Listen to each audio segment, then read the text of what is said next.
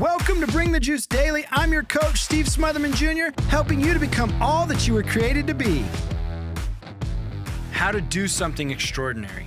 There are three stages to doing the extraordinary. Stage number one is first, whatever it is, is going to seem impossible. Stage number two, after you, you begin to do it, it'll become very difficult. Stage number three, finally, with persistence, it will get done.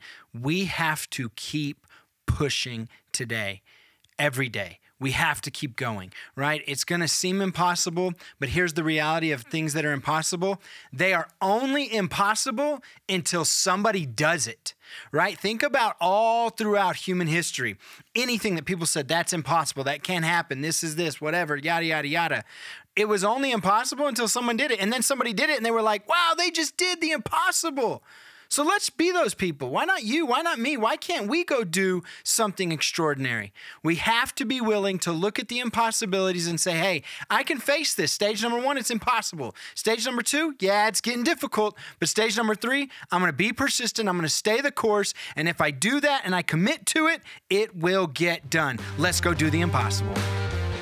Thank you for listening to this episode of Bring the Juice Daily. Please subscribe and share this podcast.